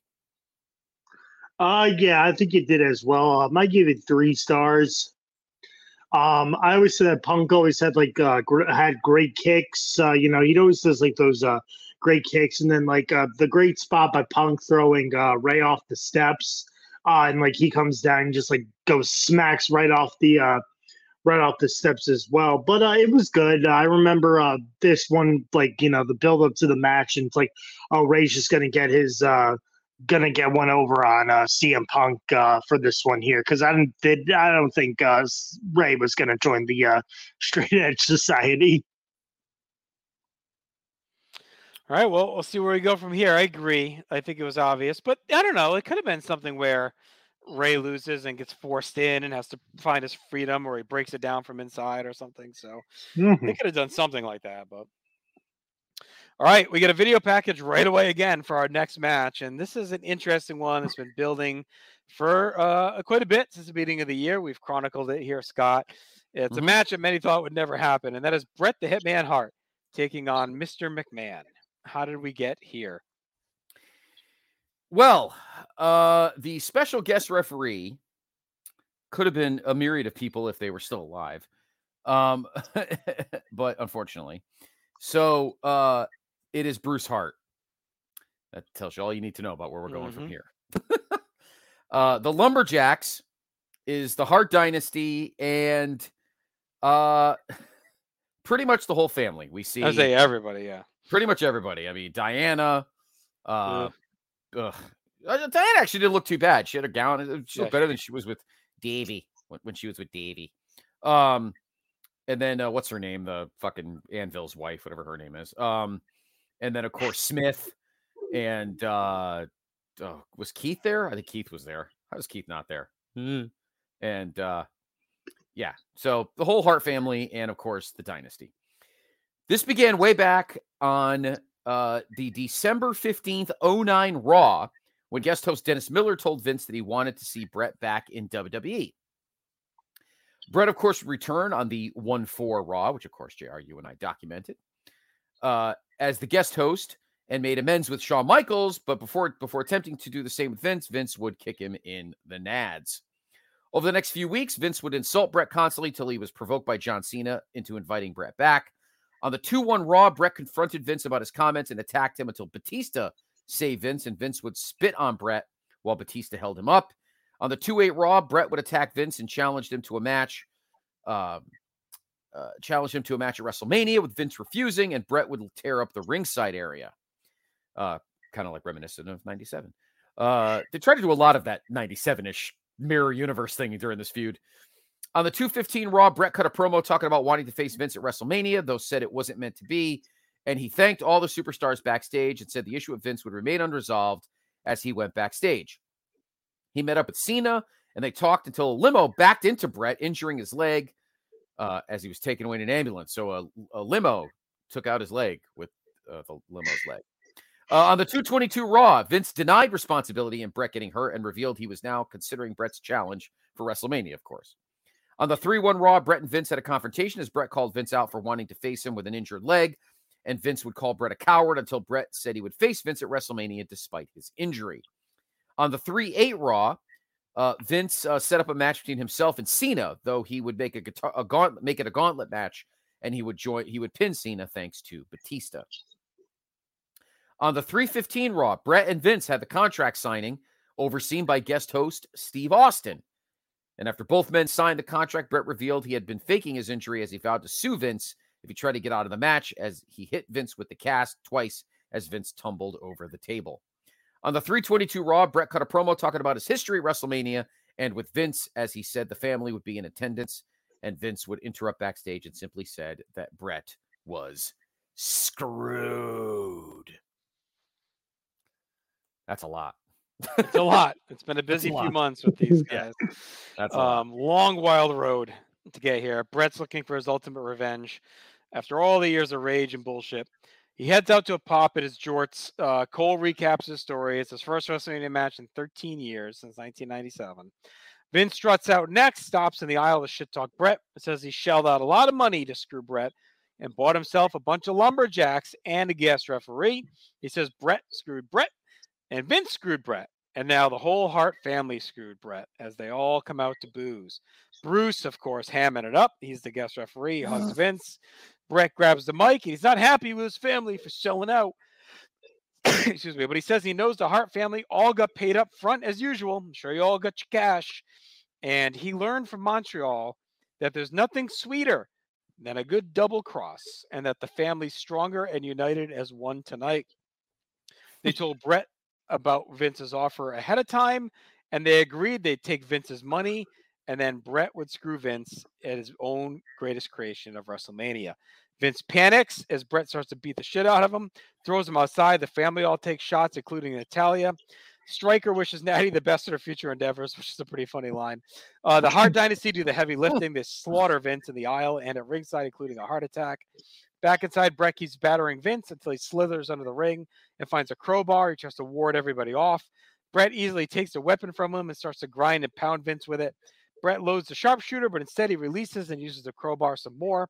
The crowd wakes up a bit as Bret stomps Vince in the nuts twice. Bret sits in the chair and watches Vince crawl around. Bret grabs the chair and crushes Vince with it, smashes him in the back and the legs with nearly 20 more shots with the chair. Bret finally puts the sharpshooter on and holds on for a while as Bruce calls for the bell. The Hart family celebrates after. Now, look, I did like two paragraphs on that match. It is a long excursion through all that. It's only 11:09 of match time, but um, it's widely considered to be one of the worst WrestleMania matches of all time, uh, and it's a fiasco. The concept makes sense, okay, but the execution felt overwhelmingly cruel, and it dragged on way too much. Bret was limited, fine. Uh, but the match was just a Hart Dynasty beating up an old man to silence. And in the end, it almost turned Vince's face because it's a gratuitous assault. I thought the Hart Dynasty looked dumb. Um, they have to work in WWE and they just beat the shit out of their boss. Like there's going to be repercussions, and I get they're standing by their family. Um, but I, I think maybe they could have went about it a different way.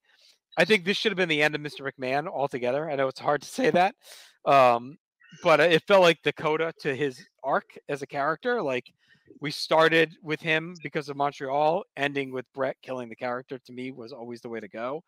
Um, I've also always thought that this should not have been its own standalone match. I get why they did it, and I get to give Bret his moment, but I always felt that it should have been linked to a match later in the card with John Cena and Batista because they were tied into the feud, and Vince has been kind of Batista's guy, right? He got him the title and everything else. So why not have Vince in Batista's corner and Bret in Cena's corner? And if Cena wins, Bret gets five minutes with Vince, and Cena wins the match, and then we get Bret beating the shit out of Vince for five minutes. And I think that would have been a better use without this whole fiasco with the family, without Bret almost turning Vince's face because the beating is so bad, and you leave the Hart Dynasty out of it. So while this may have been cathartic for Bret, I think it's too much for the rest of us. And I went dud Grueny on this match. Um, you know, I don't think it's the worst. I think there's a match a year later that's much worse uh, than this, Mhm. but it is certainly in the conversation. Um, all right. Well, I went a star. I, I would say it's a uh, star and a quarter match here. Um, I was so I was really looking forward to this match. And then when Bret came out in shorts and a t-shirt, yeah, I lost interest in immediately. I was just like, "Oh, he's not in his pink and black trunks." Like I was thinking like full Bret Hart, and then I think that's where I learned about his like Lloyd's of London thing, and I was like, "Oh, okay, so he can't really wrestle Right, because he's not really cleared and he still wants to get his insurance money. I remember just being so disappointed in that like the, like he wasn't in pink and black to- like his pink and black trunks. Like that was it for me. So I would say it's like a star and a quarter. Um, I would say like the nice um the nice Hart Attack move by uh the um by uh, Smith and uh, Kid was good. Yeah. So yeah. Um, all right. Um this was a dud. Uh this was this was this was awful. Um first off, uh Bret was obviously not in wrestling shape. There's no doubt about it. I think I think what Vince was trying to do, I thought a lot about this today. Like I said, JR, I did a ton of notes too, because I just I had so many thoughts. I feel like Vince was trying to recapture the magic of seven years earlier at WrestleMania 19 when he fought Hogan. But, and I can't believe I'm about to say this, Hogan was in better shape than Bret. I don't think we would have said that in the 90s, but, uh, but that match was amazing because they wrestled within their means. Vince is seven years older. Bret is a fucking mess. I mean, he can't do anything anymore. Uh, so trying to make this like a standalone was a dumb idea, an absolutely dumb idea. Number two, uh, the the Hart Dynasty went. I don't know if they were trying to get them over, but that was a bad idea too, because all these other clowns are leaving, and there's and and Vince gets you know. So yeah, logically, it made no sense for them to to be able to uh uh, you know, to to do all that and knowing they're the only ones sticking around. And number three, and and this is the worst part, unfortunately, and, and, uh, sadly, there's nothing you could do about it. You had like three months of this build, going back to that Raw at the beginning of the year that you and I covered, JR And just think about it. Think about the Hart family, and think about fucking loser Bruce. What was what was mm-hmm. what was Bruce? Bruce probably tried to pitch. So if Bret wins, can I run NXT? Mm-hmm, you know, think about who was missing from this. Think about who would have made this storyline and this saga so much better. The three guys that were in this family, extended and blood, that were not with us. And that's Bulldog, Owen, and Pillman. Just imagine. Just imagine if Pillman Bulldog was never like the funny one, but still Bulldog. Hmm. Just imagine JR like 96, 97 Pillman and Owen in, as part of the storyline. It would have been fucking amazing. Instead, you get all the fucking ugly bowling shoe fucking brothers in the family, a bunch of fucking mongoloids. Instead, you don't get the guys that would have made that would have got it and that the fans would have loved and would have made this hilarious. I'm guessing Anvil's on the outs. I don't know because it's you know he's not on. I don't know when Total Divas and all that was going on where he was like on there with Natalya. If that's after this, Uh, but- probably not for a few years. I don't think maybe 2013, 2014 that probably started. But that could at least been Um, something. Maybe if he came out. Yeah. But just imagine. And again, nothing you do about it. You can't, you know, you can't, you know, this isn't uh Ouija board or whatever. But just it just it sucks because I think I could have accepted a crappy match if you've got Owen and Pillman acting like two complete dipshits, 1996 style. It would have been so amazing. And it's sad that we didn't get that we didn't get that. And instead, we get all the fucking ugly, ugly, talentless members of the Hart family. Even if fucking Stu was alive, can you imagine Stu Yeah. fucking, fucking, uh, you know, They should have just had Aaron dress up like him. Would have been better than what I for sure. Yeah, exactly. That's a, it's right. a shame. It's a real shame. It could have been so much better, and it just wasn't. All right, we get an announcement that WrestleMania 27 is taking place in Atlanta, Georgia. Then we get the attendance announcement of 72,219 here in Phoenix. We then go right to a video package for our next match. It is for the World Heavyweight title, and that is Chris Jericho defending his belt against his former partner Edge. Scott, how did Edge yes. come back into our lives and now take on Chris Jericho at WrestleMania? Well, of course, uh, Edge came back and won uh, the Royal Rumble.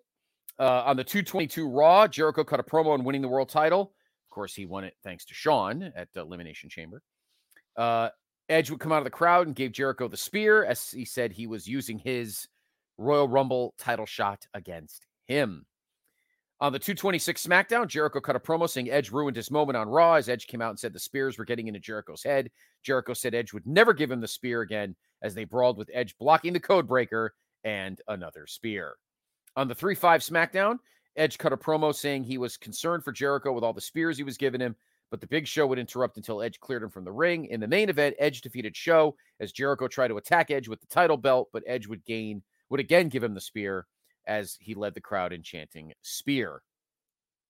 On the 312 SmackDown, Edge was a guest on the highlight reel, and the two men insulted each other as Edge said Jericho always lost on the WrestleManias he wasn't at, and Jericho said Edge couldn't get it done on his own, and he vowed to end Edge's career, and they brawled with Jericho blocking the spear by hitting Edge in the head with the belt, and he taunted Edge by saying spear repeatedly. On the 315 Raw, uh, Edge attacked Jericho after his match and gave him the spear again.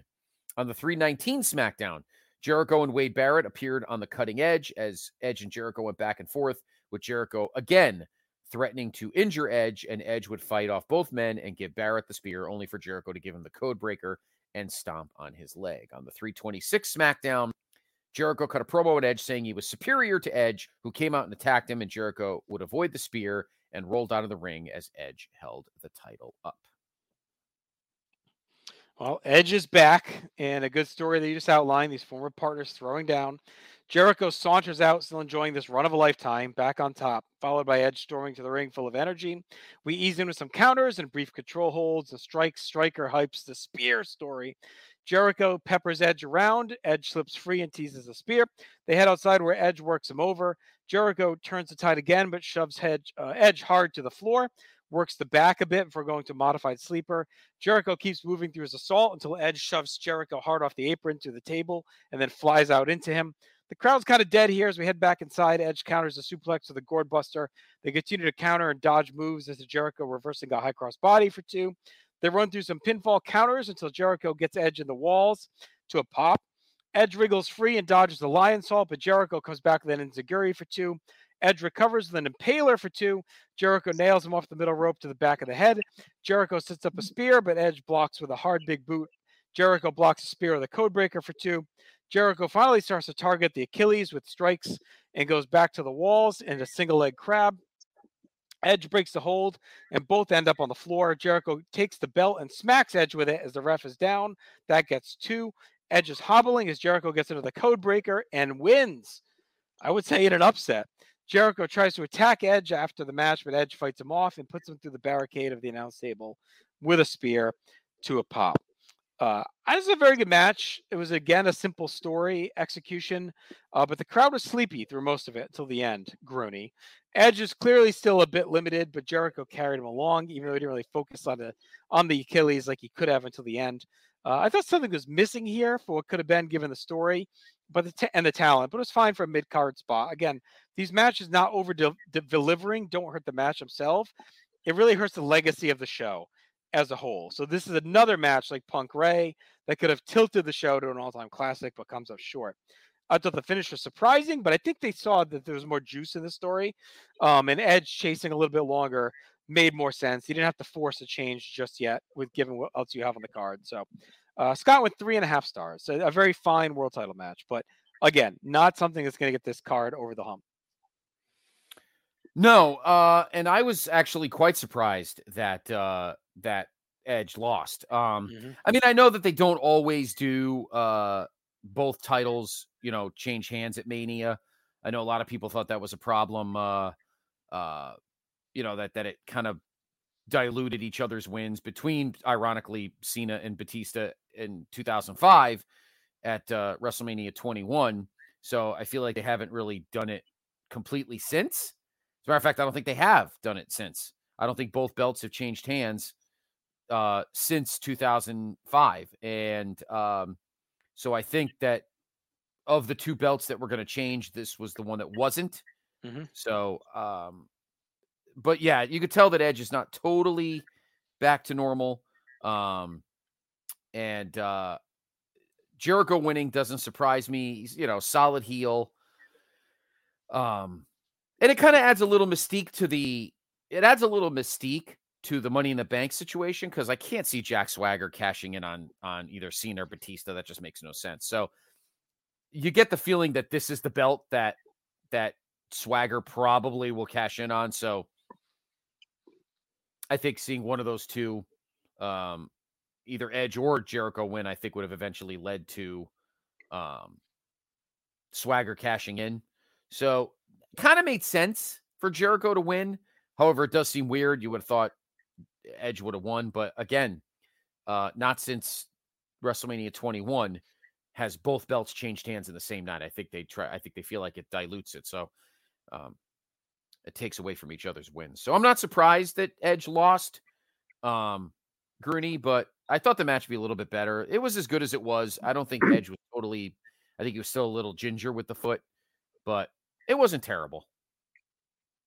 Uh, I went three st- three stars on the match. Um, it was it was good. Um, I thought Edge had actually won the match by disqualification. I thought I remembered mm. that. Um, I don't remember um, him hit Jericho hitting the code breaker for a pin. Actually, I remember like I thought like Jericho had used the bell and like got disqualified for using the bell too. So I thought that Edge won by disqualification. I do remember the spear into the barricade. Um, again, like a surprise win. I just don't remember the finish, but um, yeah, for this matchup, I went three three stars, and um, I'll, I'll, I'll throw in a fact um, when we get to the uh, WWE title match. Okay. Okay. Yeah. All right. We get clips of the pre-show battle royal, which was won by Yoshi Tatsu, and then head to a big showcase match for the women's division. Scott as Lay Cool, Maryse, Alicia Fox, and Vickie Guerrero take on Eve, Mickie James, Mm. Kelly Kelly, Gail Kim, and Beth Phoenix. Was there any build to get us here to this showdown? quite a bit. And uh, another uh, WWE regular will be gone. Uh, I talked about Shelton Benjamin earlier. This is Mickie James' last pay per view match for five years. She'll Mm. she won't be back until 2015, so she leaves uh, and probably needed to. Uh, on the 222 Raw, uh, Maryse defeated Kim to win the vacant Divas Championship. So Maryse is your Divas champion. On the 226 SmackDown, McCool defeated James to regain the women's title thanks to guest referee Guerrero, while Phoenix watched backstage. On the 3 1 Raw, Eve defeated Maryse, Kelly, Kim, Fox, and Jillian Hall in a pajama pillow fight when she pinned Fox. On the 3 5 SmackDown, Lay Cool and Guerrero celebrated McCool's title win when Phoenix interrupted and demanded a title shot. And Guerrero said Phoenix would get a shot when she said and told her not to forget what they did to Mickie James. On the 3 8 Raw, Eve, Kelly, and Kim defeated Maryse, Fox, and Katie Lea in the 6 Diva tag when Eve made Maryse tap out. On the 312 SmackDown, Tiffany defeated McCool by DQ, when Layla and Guerrero got involved until Phoenix made the save. She would hit a clothesline on Guerrero, which turned her face, and she scared Lay Cool from the ring. On the 315 Raw, Maryse defeated Kelly and attacked her until Eve and Kim made the save, but then Lay Cool attacked them and celebrated with Guerrero and Maryse on the stage. On the 319 SmackDown, Phoenix and Tiffany defeated Lay Cool in a tag match as Guerrero demanded Phoenix apologize to her for what happened last week, and Phoenix refused as Guerrero said they would face off the next week. On the 322 Raw, this match was announced as Maryse and Lay Cool defeated Eve, Kim, and Phoenix in a six man tag, a six diva tag. And finally, on the 326 SmackDown, Guerrero changed her match with Phoenix to a handicap with Lay Cool and Maryse as uh, her partners, and they defeated Phoenix and Guerrero, getting the pin. And Eve's uh, with James, Eve, Kim, and Kelly came out, and a brawl broke out with Phoenix left alone with Guerrero as she ripped her pants off, and Guerrero ran to the back in her panties.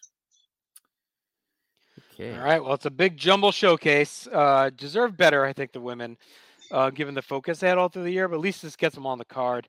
But this has been one of the stronger years for the women's division, so I'd like to see something pay off a bit more. Uh, we quickly cycle through all the pairings and quick spots. We got Kelly battering Vickie after screaming in her face. Michelle gets a tight Faithbreaker on Kelly, but Mickie comes in. We go through the usual fast flurry of finishers. Beth stands tall and stalks Vickie, but Michelle wipes her out. Michelle helps Vickie to the top rope. She gets an assisted frog splash on Kelly. Cole calls it the hog splash, but the ref botches the count. So Vickie just slams her body down twice more on Kelly, and the heel team wins. Um, not whatever, not their fault. They all tried to do something with what they're given, but jamming 10 women into one match and getting a few minutes is never going to do much. They did all get a moment to shine. The finish was messy. Just give me Beth destroying someone as a finish, not not a stupid hog splash with Cole, you know, Getty at ringside. So I don't know, Scott. I want one star. This is, this is I get like I'm not gonna call it a waste of time because they deserve to be on the show, but there had to be a better way to go about it than what we got. Yeah, I mean it's it's a shame because it just shows how much how little at the at the time they thought of the women's division. Meanwhile, they have two belts, so that that's kind of crazy as Mhm. well. Um, uh, I mean, there's really not much to say. It's just a chance to get them on the card, and that's pretty much that. So, Grueny, um, not much here for me. now I want a star as well. Um, it basically was just a spot fest. Everyone gets their uh, finishers in, and that uh that like way back like that that rollover with Vickie uh like it went way over like where the raw where the uh, shoulders were off the mat too so the referee did have to stop because she over rolled um so then like they had to redo it and it's like one two and three so yeah, one one star. Everyone got their uh, finish spot in, and uh, that's how the match ends. All right, we get a video package for our WWE title match, and this one we mentioned earlier. John Cena taking on Batista. Scott, how did we get to this position with a heel Batista defending the world title against John Cena? Well, of course, the night after uh, Elimination Chamber on the 222 Raw, Cena cut a promo saying that Vince screwed him the the night before, and Vince responded saying he granted Batista a title shot after he helped him with Bret Hart. Um, and then said that Batista wouldn't defend the title until WrestleMania, though uh, he did say Cena could face Batista that night in a non-title match to earn a chance to face Batista for the title at WrestleMania in the main event. Cena defeated Batista by DQ uh, to earn the title shot when Batista gave Cena a low blow, and Batista would destroy Cena with a chair before standing on the stage with the title. On the 3 1 Raw, Cena cut a promo on what happened at the Elimination Chamber as Batista interrupted, and they went back and forth about coming up at the same time. And Batista ranted about Cena being deemed the top guy and not him. Cena responded saying he's given his life for the business while Batista expected everything to be handed to him. And Batista reminded Cena that he broke Cena's neck the last time they fought, which was at SummerSlam uh, 2008, and that Cena can't beat him. On the 3 8 Raw, Cena was set to face Vince in a match only for Vince to make it a gauntlet match. Cena was forced to face Vladimir Kozlov, Drew McIntyre, Jack Swagger, Mark Henry, and finally Batista, who gave Cena the Batista bomb, and Vince would pin Cena to win. Uh, on the 315 Raw, Batista would cost Cena a match against the Big Show and whispered something to him after the match before walking away. And on the 322 Raw, Batista cut a promo flanked by security as he said Cena couldn't beat him, and he saw the fans simply as dollar signs. And Cena interrupted as he vowed to beat Batista at WrestleMania, which led to a brawl as Batista escaped and Cena stood tall in the ring. Very interesting how they were talking about like coming up at the same time and stuff. Very that that, that build was pretty good. Agreed. I mean, the whole build to the whole show was good. like I like I definitely remember the, a lot of hype for this Mania. Um, all right, heel Batista has been a revelation. He stalks out with his belt to an awesome entrance. The first proper feud with Cena since they rose up together. We had the match in 07, but uh, or in 08 rather, but it wasn't like a feud behind it.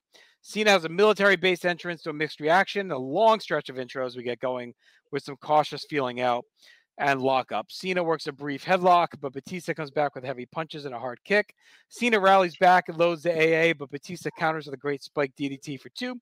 Batista hooks a sleeper with a body scissors, but Cena eventually powers out, gets into a slugfest until Batista snaps a neck breaker for two. Cena breaks another way down hold with a backdrop and kicks Batista in the face. Cena heats up through his closing offense as the crowd is split. Batista blocks a five knuckle shuffle with a spine buster. Cena blocks a Batista bomb to an STF. Batista powers out, hits a spear for two, then batters the midsection. He loads Cena to the top rope, and we end with a test of strength between them until Cena knocks Batista down. Cena comes off the top with a super five knuckle shuffle to a pop, loads the AA, but Batista grabs the ropes. Batista slides down into Batista bomb to a big pop and a close near fall. Batista avoids another AA. We get a flurry of reversals into Cena deadlifting Batista and hitting an AA for another great near fall. Cena goes up top, but Batista catches him in a Batista bomb. Cole and Striker call that back to SummerSlam 08. Cena dodges another Batista bomb, rolls through, gets the STF, and Batista taps out. And John Cena is our new champion. A very fun and hot match with two pros that have full confidence and ownership of their work. Uh, basic structure as usual tonight. No BS or nonsense. Just a big fight match between two gods.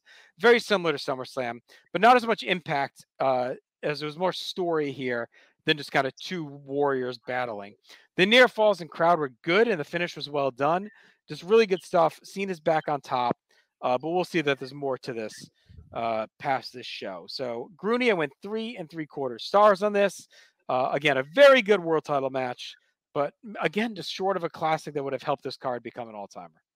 hmm Yeah, I went three and a half. Uh, it was great. It, w- it was a great um, w- WWE title match. And here's a fun fact it's been five years up until this point that the WWE Championship has not uh, changed hands. The last time that it changed hands was John Cena defeating JBL at WrestleMania 21. And then with the World Heavyweight title, it's been about six years.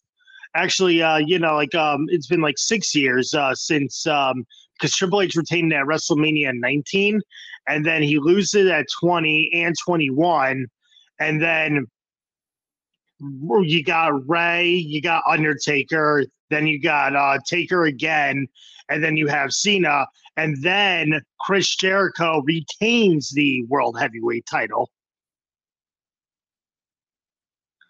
So yeah, there there's a little bit of a factor right there, you know. Mhm. Uh, yeah, but I went uh, three and a half on it. Uh, I liked how uh, they kicked out of uh, both guys kicked out of both finishers, uh, lots of counters, and I did enjoy that uh, five knuckle shuffle shot um, from the uh, top rope. Um, I gave this three and a half stars. Uh, I liked it. I think they have good chemistry. Uh, it is kind of a generational match in the sense that these are the two, you know, kind of faces of ruthless aggression. Um, you know, that run kind of ended in 08. These guys were actually there for that. This is now the Cena PG ish era. So, um, uh, I I do find it funny that they kept saying, you know, Batista expected everything handed to him, and I, I don't know. I think they both kind of earned it. It was that was the only weird thing. It's like I don't know. I feel like Batista did the same thing, although it did always seem like Batista just got handed title matches freely, while Cena actually won rumbles and things like that. But anyway, um, but the match itself was good. But you're right. It's just something. Every match seemed like it was short of gear, you know, and this one really could have been like an all timer with two guys who have good chemistry. They work well together. They brawl well together, and they just something just didn't something just wasn't there. And uh, I don't know what that was, but the match itself is fine. Uh, I think we all knew that with with Edge losing, that I mean, I think it was a foregone conclusion. Cena was going to win this match. I think it was just a question of how far the feud was going to go. Obviously, it's just getting started. Uh, but uh, I thought overall the match was fine. But yeah, this this could have been one that could have been remembered as one of the best, and it just fell a gear short. It's a shame. All right. We get a ad for the Shawn Michaels DVD coming out, and then a video package for our main event, which is a rematch from a year ago, as The Undertaker takes on Shawn Michaels. And for the second time in three years, Shawn Michaels is involved in a career ending match. If he does not win here and end the streak, he will retire. So, Scott, how did we get back here from last year? Well, uh, as you mentioned, uh, if Shawn wins, obviously he pulls off the impossible. But if Taker wins, this is it for Shawn. And of course, we all know what happens.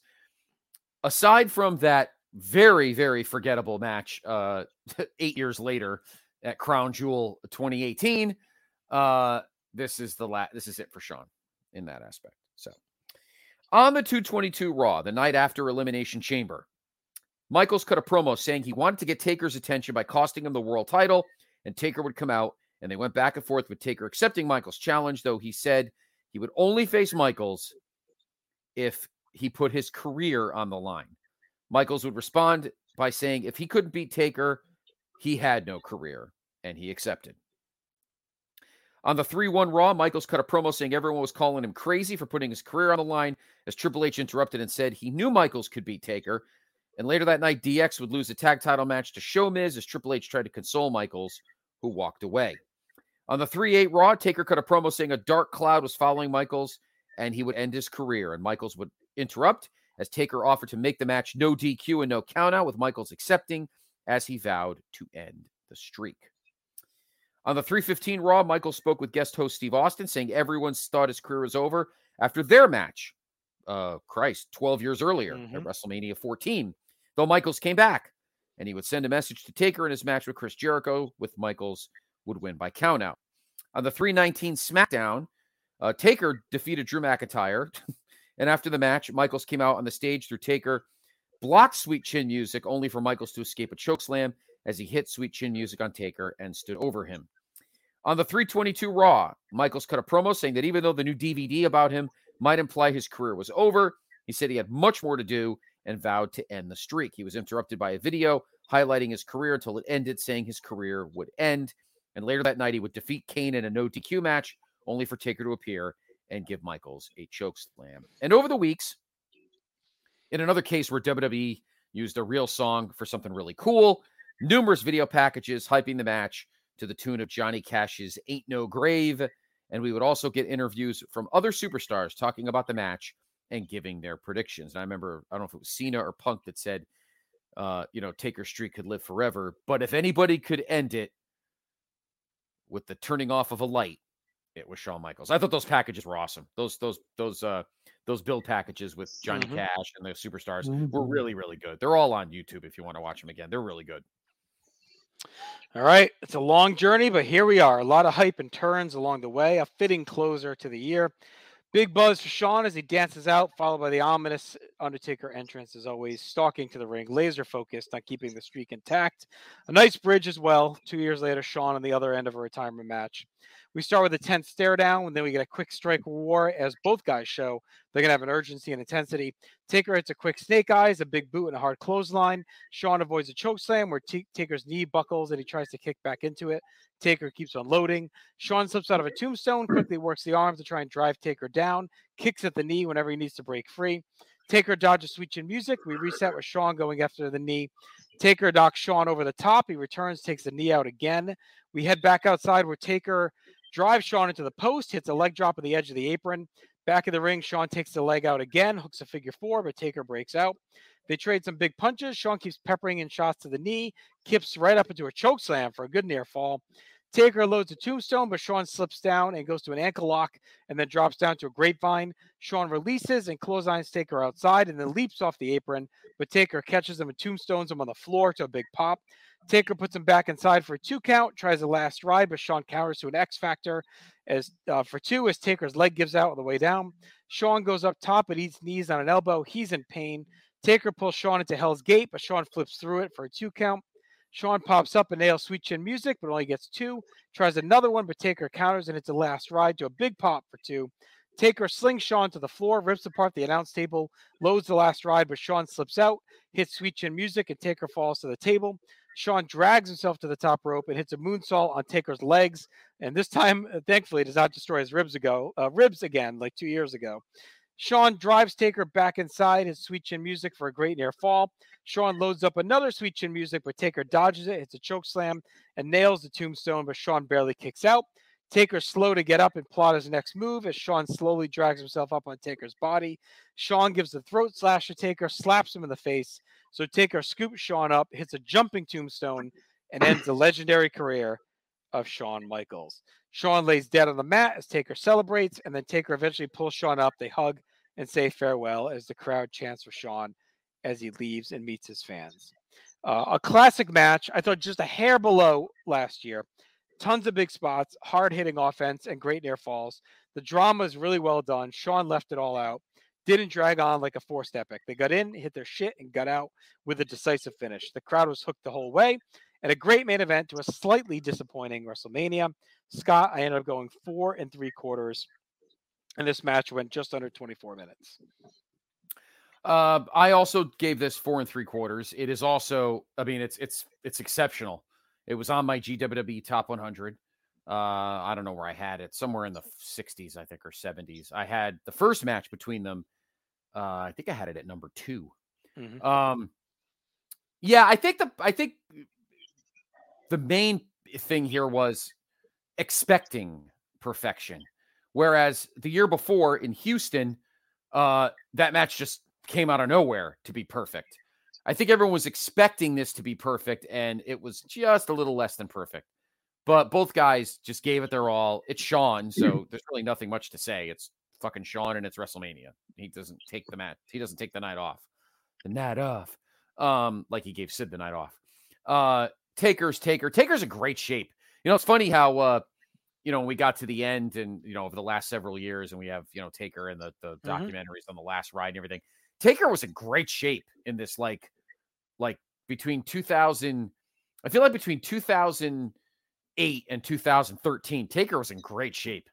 And then, you know, it's obviously you get older, you know, you get older, but uh, he was, uh, I mean, they just gave it their all. And, uh, you know, Taker would just get better over the next three years with his next three years of matches. Um, but obviously, after 2010, uh, this would be his last full time year himself. Uh, I, it was sad for Shawn to be gone. Um, and as we talked about at the beginning of the show, JR, as 2010 progresses, I think WWE didn't totally prepare for Shawn to be gone because I think there's a big hole in the roster where he could have, where he was. Um, having said that, this was a fantastic ending. Uh, you were very blessed, Grueny, to be there live. Um, but it definitely made the fact this match was so amazing also emphasized how the rest of the show was not as good as it could have been. Yeah, uh, I went four and a quarter. um, when you're there, when I went, yeah, I went four and a quarter. Um, I I definitely think that their uh, WrestleMania um, previous matchup was better, but like you said, you know, everyone expected this to be like like uh they expected perfection you know and it's a little bit below perfection but it's still there. They're like you know we're not going to do any better than what we got here tonight. When taker comes out it gets cold in whatever wherever you are in the arena you know you just feel that cold it's like is he going to break the streak or is Shawn Michaels going to retire um I love that moonsault spot um I think Taker definitely went for everything early, which was kind of surprising. Um, but you know, counter after counter, kick after kick, you're like, is Shawn gonna keep his career alive or not? And then that final tombstone, it's like it's over. And I texted my friend right after it was over, and I said, 18 and 0. He's a big Shawn Michaels fan. He goes, I can't hear you. he didn't want it to be over. And I was like, oh, it's over, man. Uh, yeah, but four and a quarter, it was just, it, it was great. And I was glad to be there live. All right. So that wraps it up. Uh, let's get to our awards. For my MVP, I just gave it to Shawn. I mean, you could credit him and Taker, but I thought Shawn very quite clearly was emptying the tank completely uh, in this match. He knew this was it. He goes out uh, in a great finish with a great performance. He really sold the story as well. So this is kind of his night and his show. Uh, yeah, I don't think there's any doubt. It's it's a farewell. Um, and I remember the next night on Raw that that whole build was just, and then when they did a video a package about it for the SmackDown, uh, it was touching. You know, another good song that they used. I don't remember what it was, but it was really good. And Taker coming out, tipping the hat. Yeah, this was his night. This was Shawn's night. Agreed. Yeah, Shawn Michaels uh, MVP. All right, LVP. I went the Hart Dynasty. I, I thought they were made to look the stupidest on the show. Like, again, risking their job uh, and beating up an old man for five minutes on behalf of their uncle. like, just like it just they just look silly to me. Like this, there was nothing. It would have been better if Vince had a couple of goons come out and they fight the goons off. Maybe would have been better, you know. Um, but this instead of like them just straight up just beating the shit out of Vince felt like too much. Uh, I agree. I have more on that in a minute, but yeah, you're right. Yeah, I would have given it to um, either them or like Vickie Guerrero, just for like that bad. Like, I don't think it was necessarily her fault, but like just like the whole like you know that whole like overturned, overrolled uh, roll up there. You know, it's like it's a simple, and you know they did not make it look simple. Well, what is simple is our best match. It's obviously Shawn Michaels versus the Yeah. Undertaker. Yeah, I don't. I think that's safe. To say. Agreed. Yep. All right. And worst match, Bret Hart versus Mr. McMahon. Yeah, the, the the the more you look at it, I think everything that was executed probably seemed good in his head and on Yeah, paper. shit. And then as you're watching it, you're like, wow, this doesn't look good at all. you know. Yeah, with a close second, um, the the Divas matchup. That's only because it was just a spot fest itself, you know. Right. Um, but but yeah, like like you say, you know, the if you watch it, because again, I was excited for the match going into it. It was like, oh man, it's Bret Hart, it's Vince in a street fight, not knowing that Bret can't really do much, and he's not coming down in pink and black trunks, you know. Right, so I was so disappointed. All right. Uh best moment I went with Michaels I guess like retiring, like it, the finish and his farewell, like that whole thing. Yep. Yep, saying goodbye. Surprise of the night, I, I don't know. I, I guess I just went the whole Hart family showing up and beating down Vince was pretty surprising. I don't think anyone expected that. I think Jericho winning would be a second, close second for me. Yeah, I'm gonna put that. I'm gonna put Jericho winning, even though I, even though now that I see the grand scheme of things, it makes sense. It didn't it didn't make sense to me at first. Um, I think I knew we were gonna see every ugly member of that family at that point, so uh, I'm gonna go with Jericho winning.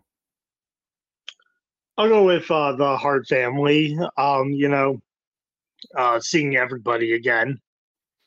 All right. All right. Final grade. Uh, you know, I thought this was um a very, very, very good WrestleMania. It had an all-time build.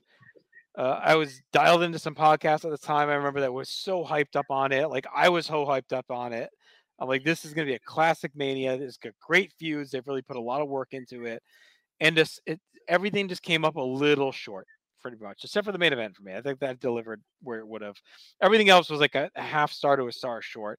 And then you got to factor in just an all-time dud in Vincent Bret. So I ended up going seven and a half, but this had potential to be like a nine plus type of mania.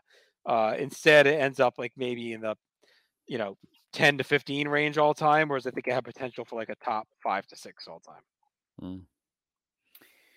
Yeah, I I uh I, I agree. Like every match could have been a main event of another pay-per-view. Uh a secondary Mhm. pay-per-view, whether it's the, even the Orton triple threat or obviously Cena Batista, Jericho Edge, obviously Shawn Taker. Uh all of them had the potential to be like secondary pay-per-view main events. It was a loaded show on paper. I don't know why they but the matches just felt there. They were good. But going into that day, they were supposed to be great. So I'm going to give it seven. Would I ever watch that show again? I don't know. I mean, it's a long show. I mean, I, I when I I thought, oh, it can't be terribly long, and then I look at the the timeline on Peacock, and it was three hours and fifty two minutes, and I went, oh Jesus, fuck, really? Christ. And I mean, obviously, that's not the worst we'll we'll get over the following thirteen years, but No. um, yeah, it just every match felt like a gear short or a star short of what it should have been. Mhm. And I think had had Cena if there was no Taker Shawn and Batista Cena was the last match, I probably would have given the show like a five. Yeah. I think Mm. I think I uh, don't know if that low, but yes. But yeah, I think Taker and, and Shawn really delivered to the point where it it beefed it up a little bit and gave it that special ending. So seven for me. Um, I gave it a seven as well. Um, this coming from uh, you know live eyes here. Um, the Undertaker, like it's like the first half of WrestleMania is good. You know, you you kind of get bad with like the Bret Hart, uh, like with the Bret Hart match, however you want to look at it.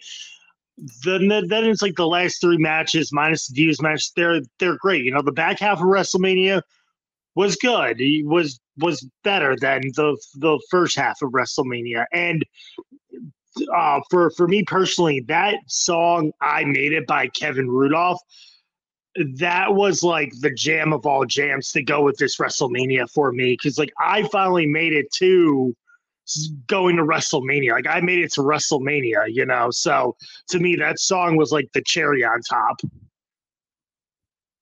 All right. Well, That'll wrap us up uh, both for this episode and for our timeline journey that started at Backlash 07 and wraps up here at WrestleMania 26. I think we did about a little under 50 or so shows when you factor in the couple science made events we and the Raw versus Impact special we did in there. So it was quite the run um, for sure. Scott, as part of this journey, total matches done. We're 325 on the dot. So right on the dot. It's crazy. Yeah, there you go. Um, so good on that, and good on you, Grueny. Thanks for joining us. Thank, Thank you, you, everyone, for your support here on the Place to Be podcast. Thank Again, you. We'll be back two weeks from today. We'll be making towns with our brand new uh, format. We'll have a guest on with us, and we're looking forward to it. So, thank you all for your support. We'll talk to you soon, and everybody, take care. Peace. I don't know where is going to lead. All I know